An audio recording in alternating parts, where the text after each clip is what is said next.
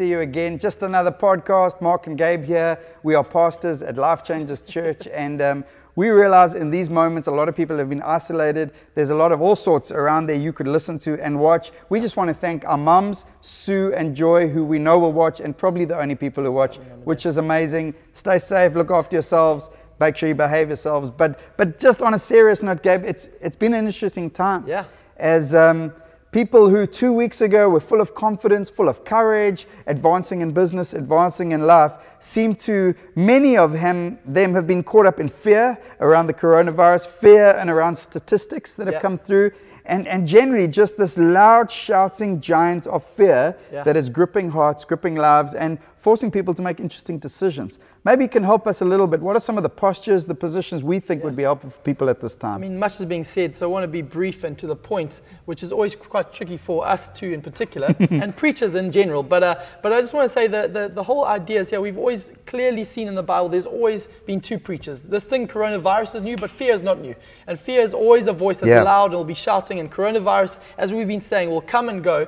But the, the stain of fear might stay a little longer if we allow to have space in our lives. So we have to make decisions, especially as Christians at this time. What, what voice will we give precedence in our life? And as you mentioned, postures. We believe that we have to make decisions for faith over fear. It doesn't Yeah. just come, it's not a natural disposition. Our heart's like a bowling ball that leans to the gutter, will always lean towards fear if we, don't leave, if we leave it unchecked. So you have to decide to posture your heart in faith. And a way to do that is to choose to worship over worry. That actually, in moments, Wow. where, yeah, it's, it's good. You gotta, you gotta Jeez, work I thought hard this was these moments. unplanned. No, unplanned, but just off the cuff. You know. Okay, good. Um, I'm just making this up as I go, Mark. Wonderful. Um, no, but uh, in seriousness, we have to be a people not to sing not just when it's easy on Sunday, ga- Sunday gatherings with lots of people around us, but great. especially when our lives become restricted and on our own, the voice of the enemy will become loud. Yeah. So we've got to choose what voice we're putting in there. What are we allowing ourselves to go with worry and concerns and anxiety, some which are legitimate, Yeah. but most of them are illegitimate and actually don't need to take root in our hearts. Yeah. Um, thirdly, I would say, would we pause before we panic? Because actually, I think it's too easy with social media and the, the rapid fire of the news cycle that just changes and escalates very quickly as things are shared and news, new news comes in. We've got to pause and take moments before we respond, before we just share that post, before we just mm. say what we're thinking. Because actually, we've got to take hold of that. And, and finally, in this, I'd love to say, have more time in the Word of God than we spend on, on flicking through our screens or Yeah. watching Netflix because actually it's easy said, but, but I re- really believe we, we've got so much time on our hands these days. The danger is actually having too much time. And we've got to take hold of our days and not let just them run on Yeah. into one into the other and trying to just navigate those days. So often I've said it myself, I wish I had more time for the word Yeah. or more time for prayer. Well, guess what? Here's that opportunity. We have more time for the word and prayer. Yeah. And we got to choose, though, to put those habits in because the enemy very quickly will love to derail our days and mindless and, and, mind, and numb, numbing social media, flicking and, and trying to keep up abreast with the situation when rather we can be digging wells into God's truth at this time that will serve Yeah. us.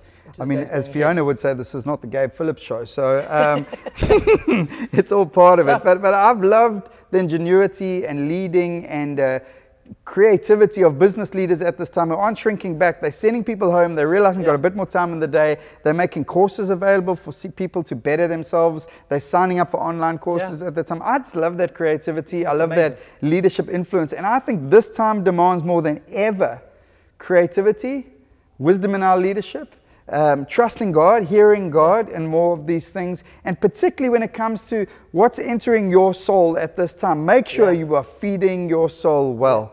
And um, I, I'm not much of a gardener, but I know that if you put good things in soil, plants grow. If you put great things in soil and you put lots of water over time consistently, they grow to be very strong plants, trees, and life giving things in our garden. So, how much more my soul? I get to feed my soul. I get Yeah, to pour into it. I get to determine what goes in and ultimately what goes out. And so at this time, make sure you are holding the keys to your soul well. Make sure it's not just a thousand negative news reports Wonderful. and conspiracy theorists. Face the facts and read the facts, read the news. But make sure you are also coming under the Word of God, in the Spirit of God, in the presence of God, and being someone who is bringing courage to the table, Love it. bringing positivity to the table, bringing life to the party. Let's be those people at this time. And it is tough. Things are tough and emotions are high, but we need those people at this time. Yeah. And those people are Jesus followers. Those people are people who are Christ followers at this time. Say, actually, we're going to trust Jesus. Come on. He is in control of all things. That's what our Bible says. That's what our songs say.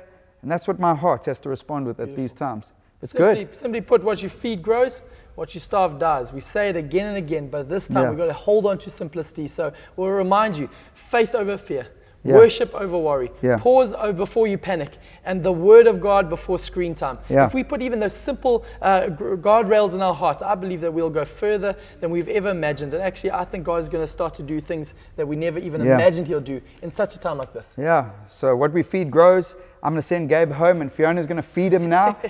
and we're going to send you off. We look forward to speaking to you soon. We love you. We are praying for you daily. We are trusting God for miracles Yeah. for you and for our nation. And let's be on our knees before our mighty King at this time.